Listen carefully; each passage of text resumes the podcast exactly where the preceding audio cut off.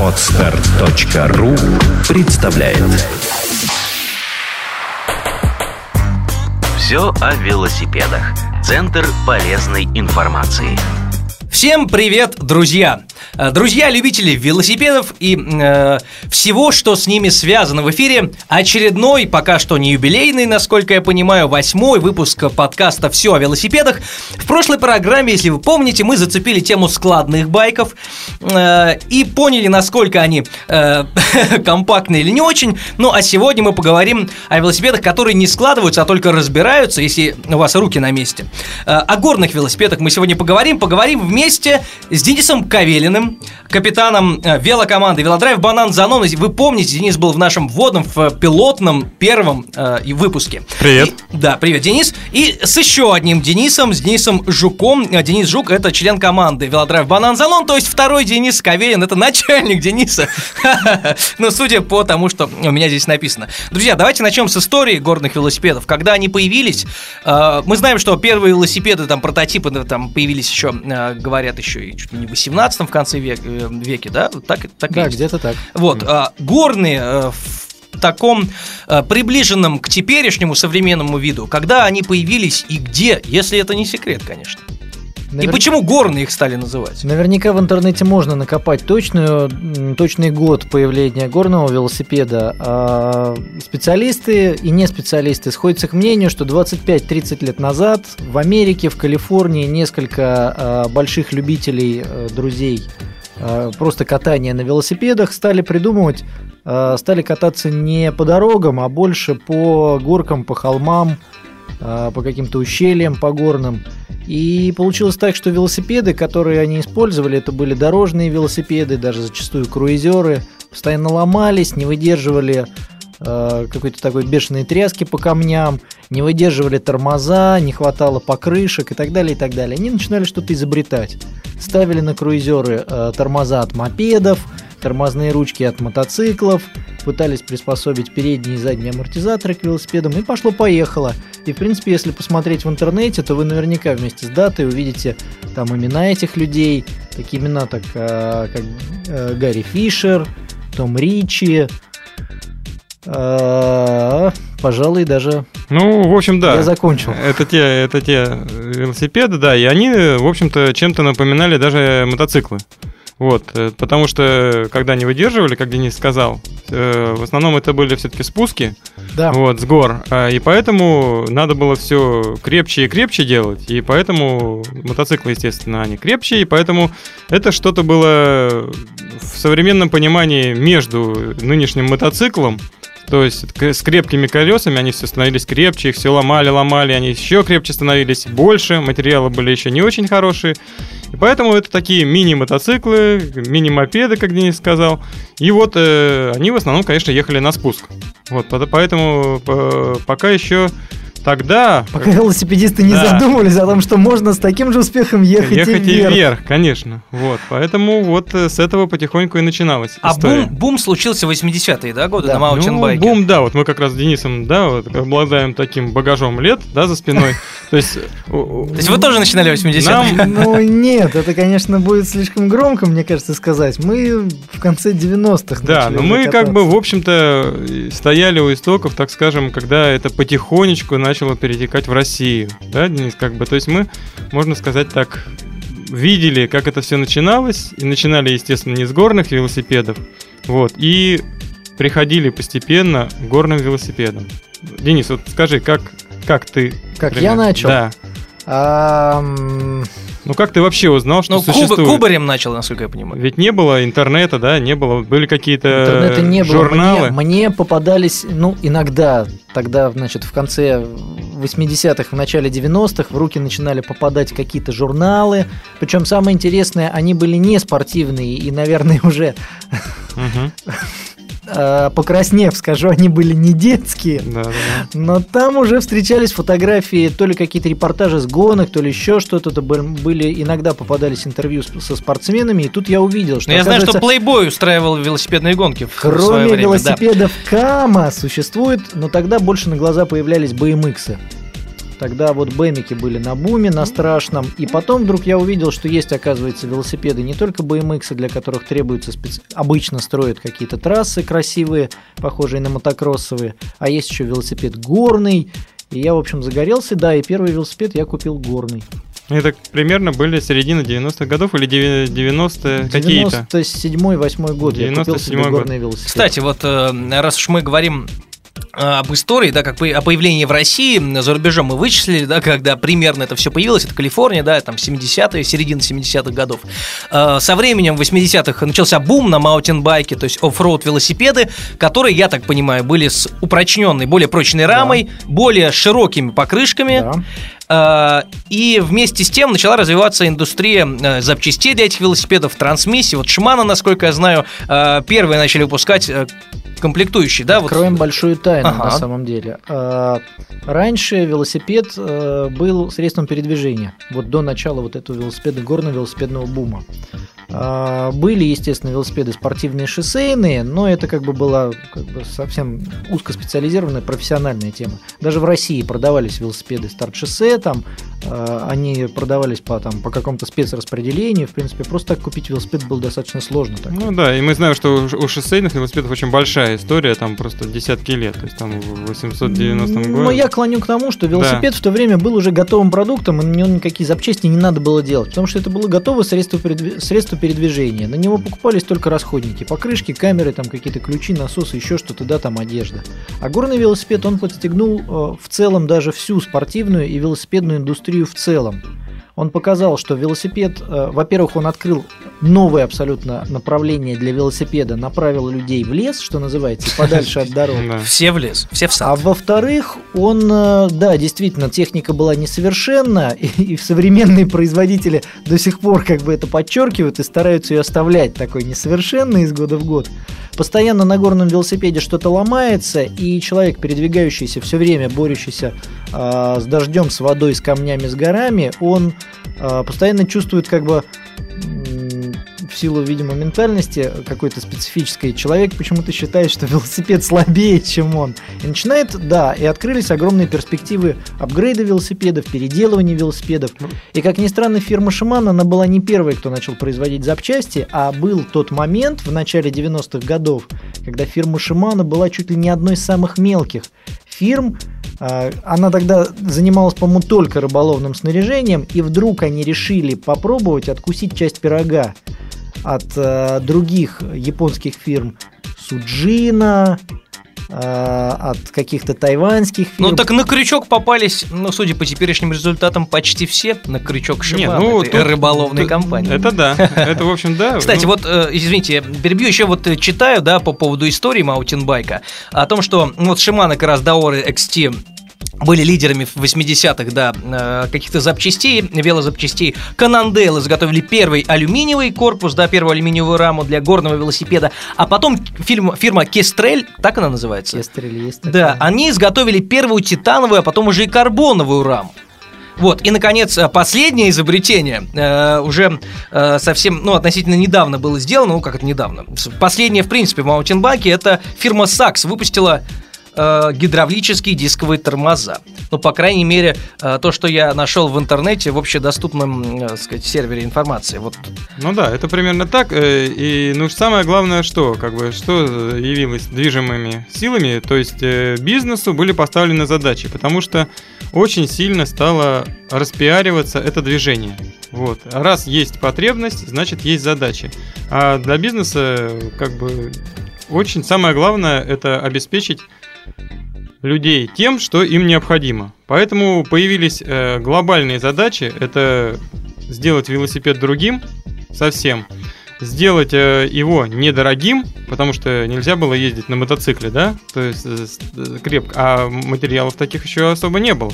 Поэтому надо было сделать э, маленький совершенно мотоцикл, такой же крепкий, но с весом примерно велосипеда, и сделать это все не очень дорого. Хорошо.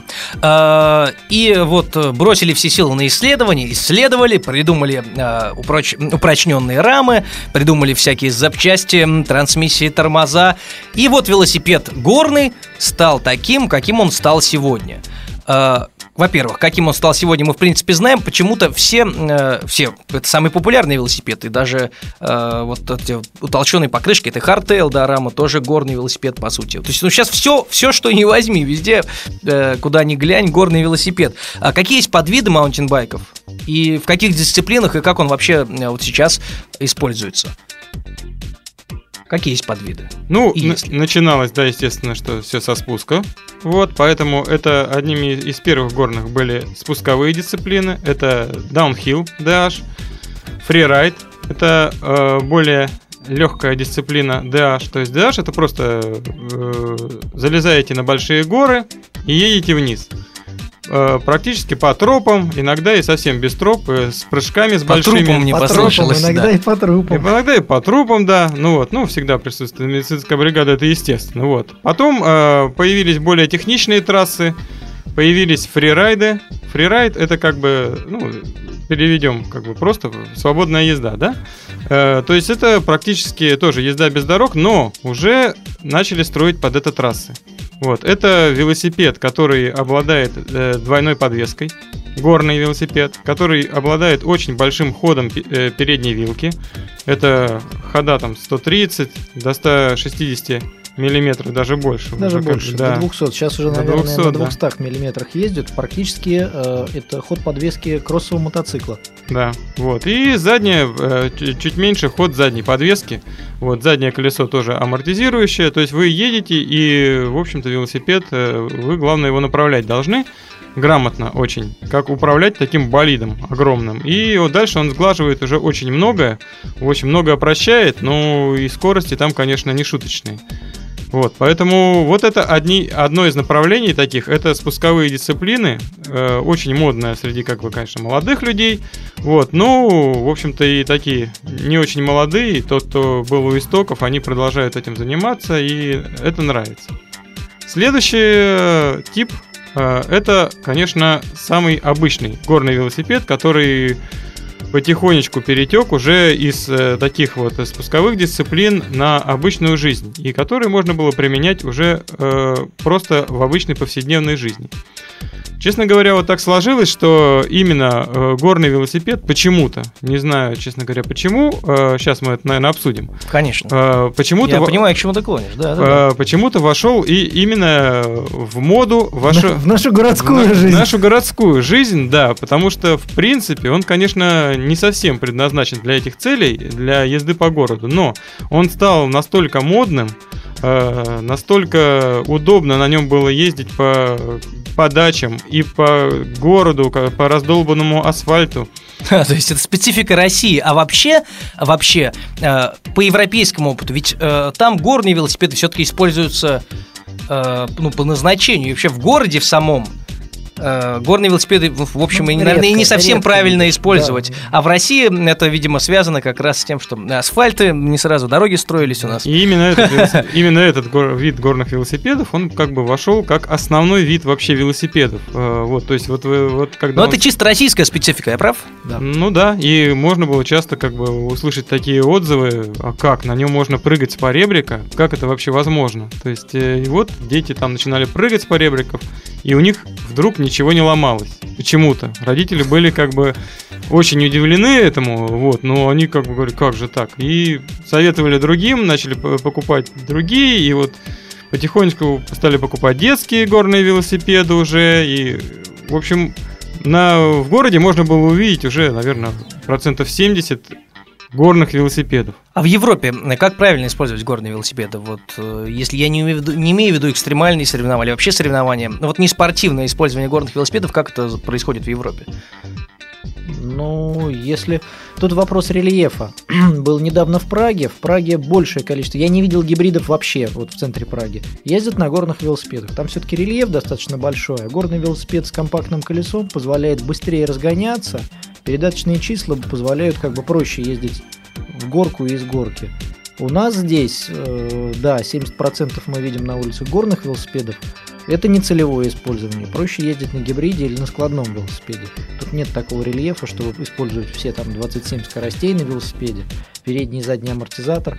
Хотя встречаются иногда такие ремонтируемые улицы, Тогда бывает не лишним наличие подвески длинноходной. Да, кстати, давайте еще разберем то, что мы не успели сказать. Э, велосипеды горные. Есть велосипеды горные обычные, ну, как, э, есть э, для фрирайда велосипеды. Как они отличаются? Смотрите, есть велосипед, где посередине центральный амортизатор. Для чего вот такой горный велосипед? Скажем так, вопрос, Например. вопрос систематики знаний, да? Да, вот какие... С точки зрения продавца и производителя, горный велосипед – это велосипед с крепкими колесами, с усиленными, с развитым протектором, диаметром 26, ну и теперь 29 дюймов. Наличие на таком велосипеде как минимум переднего амортизатора или заднего и наличие нескольких скоростей. Дальше все остальное. А, и велосипед предназначен для езды по сильно пересеченной местности. мгм. Дальше уже, да, добавляются в зависимости, если это велосипед ориентированный на спуск. Спереди амортизатор и сзади. Не смотрите, что он иногда в центре где-то бывает, этот амортизатор установлен, но он все-таки относится скорее к заднему колесу. Это вопрос уже производителя, кто как делает, кому как удобно, у кого какая идеология. А, Велосипед ориентированный на езду с горы и тут опять-таки цель. Оправдывает она средства или нет. Кататься-то можно и на Ламборджини по шпалам. Другой вопрос, можешь ли ты себе это позволить? Ну хорошо, а какие сейчас бренды, э, опять же, по опыту продаж, Денисы, Денисы, скажите мне, какие уровню продаж сейчас лидируют, вообще какие э, бренды мы знаем? По идее, у всех практически, да, есть горные велосипеды сейчас. Ну, Мгм. у меня на слуху велосипеды Трек, Автор, Giant, Гарри Фишер, Мерида, Мерида, почему бы нет, а вот Юнивега еще я знаю есть. Унивега. Их Кого- на самом деле очень-очень много, кого да? бы еще из немцев вспомнить? В принципе, да, брендов очень Ну, много. Ку- и Куб сейчас тоже потихонечку Да, начинает. есть такие. Кьюб крайне Да. популярный сейчас велосипед. Вопрос, ну, скажем Ну да, так, их достаточно их много. очень много. Ну а по цене, по цене, опять же, вот э, мы сколько говорим о всяких разных велосипедах, да? Э, Мы брали там складные, да, которые от 10 тысяч начинаются. Брали просто велосипеды любые, которые тоже от 10, в принципе, начинаются. А горный велосипед, какой диапазон? Если мы берем, наверное, самый обычный, да, тут, наверное, тоже с 10 тысяч можно начинать, да, где-то. Более-менее Ну, стелс тоже, думаю- это же тоже горный. Да, они делают, причем иногда неплохие велосипеды. Иногда даже они следят за модой, там на 29-х колесах они делают велосипеды. А, ну, я бы ориентировался так. Если совсем дешевый велосипед, 12-15 тысяч. Если вы хотите что-то хорошее, то у любого производителя велосипед будет стоить в районе 20 тысяч. Либо чуть дешевле, либо чуть дороже. Но это уже будет велосипед, а, обладающий крепкими колесами с двойными ободами. Причем обода будут алюминиевые, облегченные будут колеса. Дисковые тормоза уже, скорее всего, будут гидравлические. Передний амортизатор с, возможно, с блокировкой с полной. Ну и плюс к тому же крепкая легкая алюминиевая А зачем рама. блокировка, кстати, амортизатора? Для разгона, для езды в гору, для езды по городу. Позволяет меньше. Передняя подвеска. а, вот борьба, э, вот э, история велосипеда горного как раз начиналась с того, что люди ездили вниз. Э, почему нельзя было ехать вверх? Потому что велосипед э, был тяжелый, и плюс на нем поставили подвеску. Спереди пружины. Ну, сначала были пружины. Потом стали ставить какие-то демпферы, как на мотоциклах. Получился велосипед, получался, да, действительно очень тяжелый, и который при вращении педалей велосипед раскачивается. И это мешает ехать и тратит некую часть э, энергии велосипедиста. И как бы считалось давным-давно, и даже, наверное, почти до сих пор многие считают, что такой велосипед сильно раскачивается и не едет. Велосипед с двумя подвесками едет плохо. Нет. Велосипеды с передними и задними амортизаторами уже лет 10 как ездят хорошо. Просто это вопрос денег. Если вы покупаете либо как бы имитацию такого велосипеда, пружинка спереди, пружинка сзади, то такой велосипед будет дешевый, но он будет тяжелым, да, непрочным и не будет ехать. А серьезные производители велосипедов уже давным-давно скооперировались с производителями амортизаторов автомобильных и мотоциклетных и делают воздушные амортизаторы с кучей настроек, которые вы можете без помощи механика и не разберетесь даже никогда. А, с кучей характеристик, которые позволяют ехать не только по ровному месту, а еще позволяют очень быстро ехать в гору. Ну, я так понимаю, что самые дорогие велосипеды, это, вот, наверное, Денис, ваши, да? Ну, если вы э, какие-то ваши горные, с карбоновой рамой, какие-нибудь супер навороченные, да? Ну, это естественно. Вот. в общем, Как- да. э, Спорт это как бы всегда являлся двигателем прогресса, да. Сначала ездят на, на самых дорогих велосипедах спортсмены, проверяют, тестируют это все. Вот, а, пот- а потом, если это все удачно, то потихонечку переходит все уже на повседневную жизнь, но просто это... Велосипедисты-испытатели, по сути. Да. В общем-то, да. Да, да, вот, и это все переходит уже дальше, но если это, конечно, не ост- остается дорого. Но, как правило, все технологии, они становятся все дешевле, дешевле, дешевле, потому что карбон сначала стоит очень дорого, а потом выясняется, что это практически просто пластмасса, да? Да, Вот. да, вот лет, наверное, до 6 назад не мечтал бы никогда. Я бы, наверное, не думал, что у меня будет что-то там карбоновое на велосипеде, максимум колечко какое-то. Ну, во-первых, еще и страшновато было. Есть такое, как бы, немножко убеждение, да, что что же это за пластмасса такая с какой-то сеточкой. Вот, и как ее вообще делают, наверное, вот. Еще и мы не знали. А сейчас красивые фотографии заводов ки- китайских, да, красивые там какие-то тезисы, типа такой же карбон, как Формула 1, э, там все не ломается на таких скоростях, почему бы не сделать и велосипеды такие. То есть технологии потих- потихонечку перетекают, до- становятся доступными, и если они становятся доступными, то уже это интересно для бизнеса. Ну, конечно, вот эти топовые модели, они, я не знаю, что особо о них говорить, они очень специфичные, и то есть э, выигрыш у них не такой гигантский по сравнению с обычными велосипедами. Ну, для Ну, гонщика, тут нужно- для гонщика, наверное, э, там 2-3 секунды на финише могут решить многое, а в Конечно. городе тут особенно и часто Ну, и не я бы торопишься сказал, никуда. Я бы сказал немножко по-другому. А, Выигрыш в весе карбонового велосипеда или там очень навороченного, он будет небольшой. Велосипед не будет в два раза легче, или даже там на 30% не будет легче. Разница будет там не больше килограмма. Но на таком велосипеде э, будет немножко комфортнее ехать, или он будет чуточку лучше управляться на сильно пересеченной местности. То есть вы должны все-таки давать себе отчет, а, как быстро вы едете. Знаете, вот как вот я еду по дороге и вижу, к примеру, человек со скоростью пешехода едет по дороге на велосипеде и при этом петляет. И да, я обгоняю такого человека и скажу, что с такой скоростью безопаснее ехать по тротуару. Ты не зацепишь ни пешехода и по машинам, под машинами не будешь валяться. Точно так же на велосипеде. Если вы едете быстро и по сильно пересеченной местности, имеет смысл задуматься о каком-то хорошем, красивом, крутом и дорогом велосипеде. А если все-таки для спорта, то, наверное, и не нужно. Кстати, вот э, я так понимаю, что обычный горный велосипед, на которых ездят все, так сказать, все практически, потому что в России, как мы выяснили, все-таки самый популярный э, вид, пе- вид велосипеда, да, и почему-то покупают именно их. Мы так и не выяснили, почему, ну, в силу менталитета, э, в силу того, что кто-то это когда-то начал у Мы нас. восхищаемся а, изобретатель, мы восхищаемся автоматом Калашникова. Вот, наверное, все-таки горный велосипед больше напоминает автомат Калашникова, нежели на красивую винтовку для вальшников. Да уж. А, ну так э, получается, что обычный велосипед, э, собственно, ничего особенного он из себя и не представляет для обычной городской езды.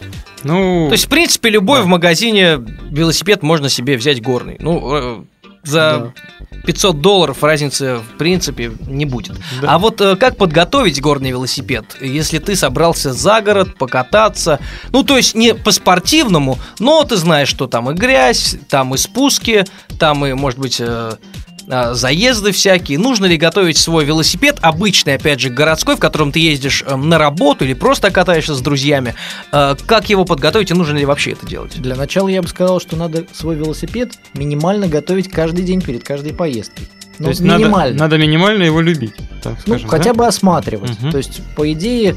а, Непрофессиональным глазом, и что ж там можно увидеть? А, На самом Ну, деле даже испачкался. смотреть на самом деле не нужно. Э, Безусловно, все приходит с опытом. Да, расскажу как бы тоже такую некую сказку. Американские велосипеды, я удивился, когда мне повезло, я купил первый велосипед свой американский. А там, опять-таки, было интересно почитать на английском языке большую толстую книжку, и в этой книжке было написано половину не вещей, не касающихся вот именно велосипеда, а было написано, как ездить, как смотреть по сторонам, и через каждый, вот на каждом листе, через каждый буквально абзац, через каждые три строки повторяют слова о том, что надо вот ежедневно осматривать, вот подкрутить это, проверить затяжку того, иначе это чревато тем-то, иначе это чревато тем-то. Лет пять я, наверное, смеялся над такими книжками до тех пор, пока, да, там не появилась некая сила в ногах, там некий опыт катания, стал больше кататься, а потом, когда в один прекрасный момент под тобой лопается цепь или что-то откручивается и отваливается от велосипеда на скорости и на спуске, потом становится страшно, и ты понимаешь, для чего все это написано. правильнее велосипед перед каждым выездом из дома осматривать. По крайней мере, есть простой тест. Вы берете велосипед, поднимаете вот двумя руками и шлепаете его на землю. Отпускаете. И что не затянуто, То отваливается. то либо отвалится, либо начнет звякать. Вы, по крайней мере, определите накачанный у вас сразу же от отскока велосипеда, определите накачанное переднее заднее колесо или нет.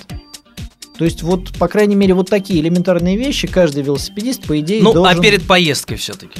Ну, есть некая культура, да, некая культура, вот как раз то, что Денис говорил, именно культура общения с велосипедом. То есть э, перед поездкой непосредственно вот э, очень рекомендую тест Дениса.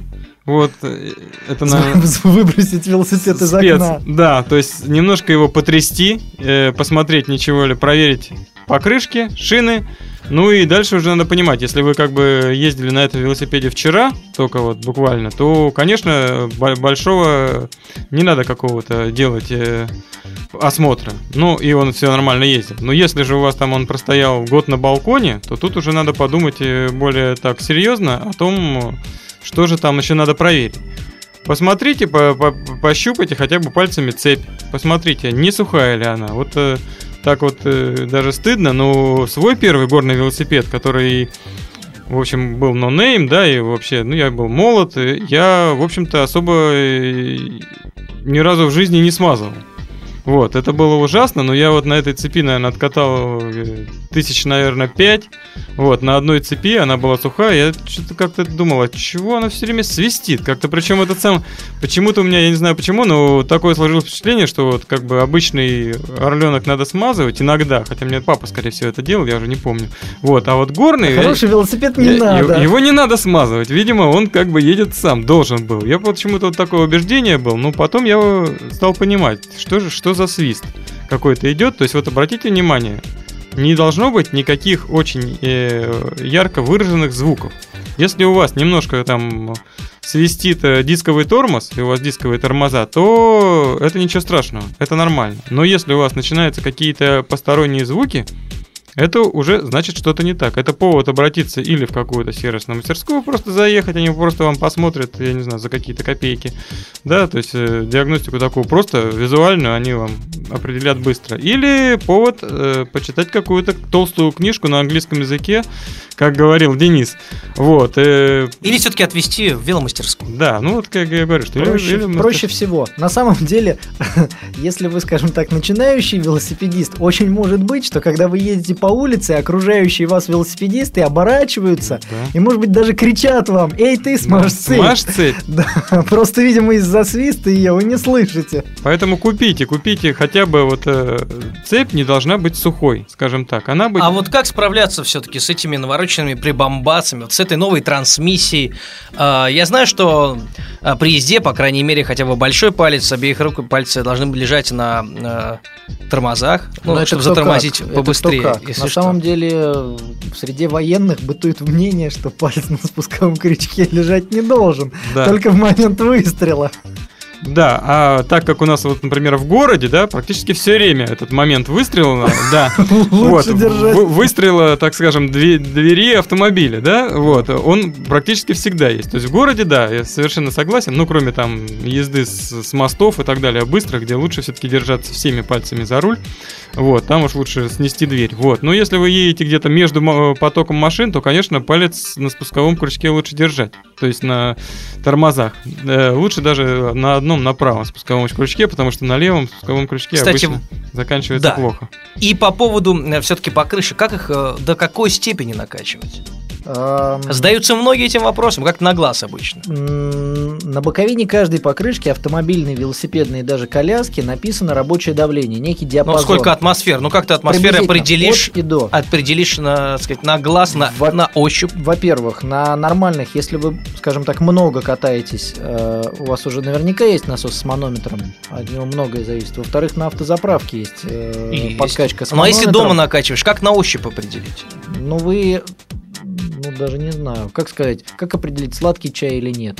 Попробовать и сравнить со своими ощущениями. Тогда начнем так. Чтобы определять вручную, вам надо, накачивая насос когда-то по манометру, потрогать его по, по крышку рукой. Ну, то Да. есть у меня она обычно тоже, опять-таки, разные условия. Давайте так, расскажу все сразу с самого начала. А я Диапазон- рекомендую, э, Денис, я рекомендую как бы в, сер- в сервисном центре заехать и э, попросить мастера за определенную плату накачивать, э, допустим, 5-6 вариантов покрышки одно и то же. И руку постараться приучить к этому. Да. Ну вот да, вот я об этом и говорю. Да. Тактильное ощущение, насколько она твоей рукой проминается, ты чувствуешь. То есть, э, потом еще дальше. А, зависит э, давление в покрышке от того, по какой э, поверхности вы ездите. Пересеченная местность, э, грязь, песок, давление чуточку меньше должно быть, чтобы было лучше сцепление. Гладкая дорога, большая скорость или тонкие покрышки, давление должно быть выше. Соответственно, если человек чем больше весит, тем больше давление должно быть. Все это индивиду- индивидуально, это нужно подбирать, но некий диапазон стартовый, относительно которого нужно ориентироваться, написан на боковине покрышки. Да, ну все-таки, да. Но да, надо попробовать, Обращаем надо на, но попробовать. надо именно тренировать вот эти тактильные ощущения, да, то есть, ну, вот у нас с Денисом, да, опять же, я говорю, опыт большой, да, года есть. э, Тактильными ощущениями Нет, все ну, в порядке. И уже. семейной жизни, да, и все остальное. Вот, поэтому вы должны именно тренировать вот эти тактильные ощущения и правой, и левой рукой, и тогда вы четко будете знать, э, даже без манометров, то есть не надо заезжать будет в сервисный центр, вы подошли И к после этих велосипеду. слов наша программа стала э, выходить под э, под соусом 18 18, 18 плюс, именно, Ну, да, зная все закон о есть. детях недавних. Кстати, мы не поговорили, хотя нет, мы затрагивали тему соревнований велосипедных. И, как правило, это соревнования на горных велосипедах, ну, по сути, если брать в общем, это маутинбайки, по сути. Э, Говорили уже о соревнованиях э, в Ленобласти, в соревнованиях, соревнованиях в России, даже за границей. И даже не знаю, что еще можно сейчас, по крайней мере, сказать нового э, о том, чего мы еще не говорили об этих соревнованиях, честно говоря.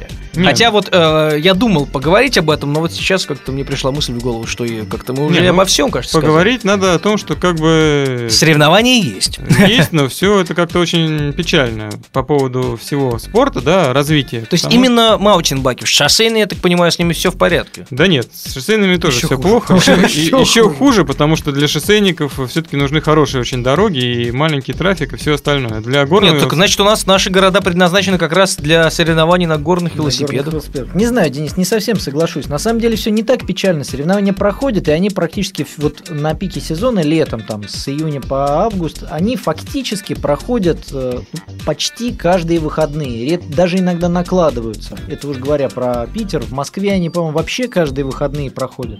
А если брать календарь общероссийский, то наверняка вам придется как минимум 3-4 раза еще и выбирать, куда поехать. Есть где покататься, есть с кем покататься.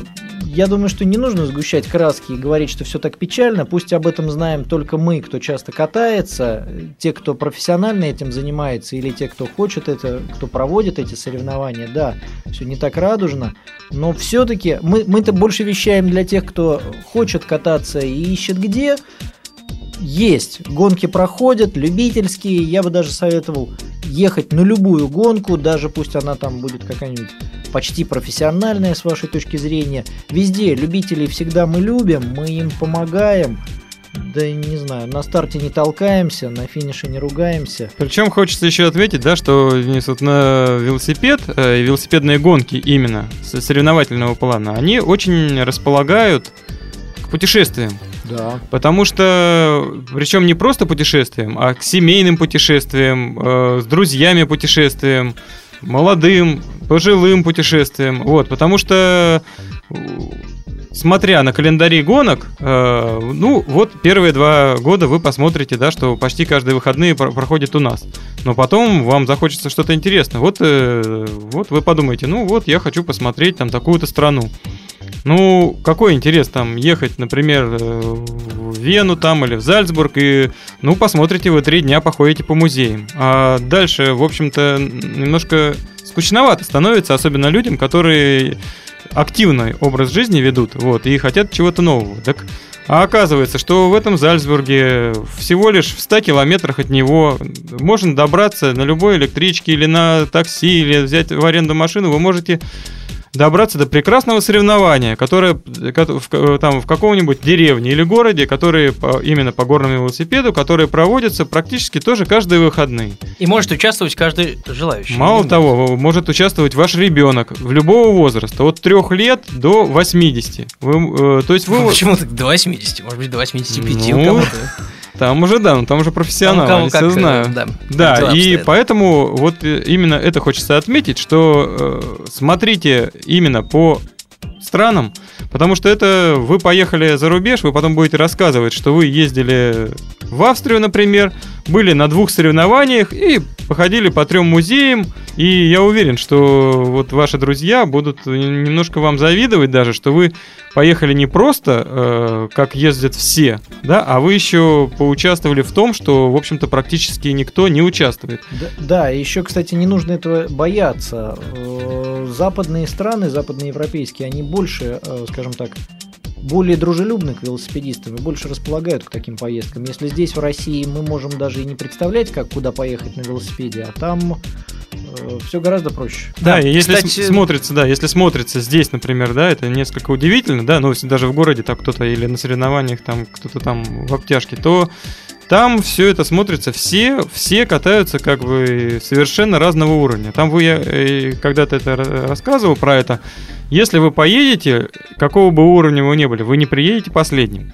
Это самое замечательное, потому что, насколько я знаю, европейские организаторы соревнований специально нанимают человека, который Который приезжает по приезжает средним, чтобы Конечно. туристам и людям, которые участвуют, не было обидно. Друзья, у нас практически не осталось времени. О велотуризме мы, кстати, уже говорили. Я думаю, поговорим как-нибудь еще. Может быть, Илья Гуревич к нам снова в гости как-нибудь э, заглянет. Или кто-то из его коллег из Велопитера.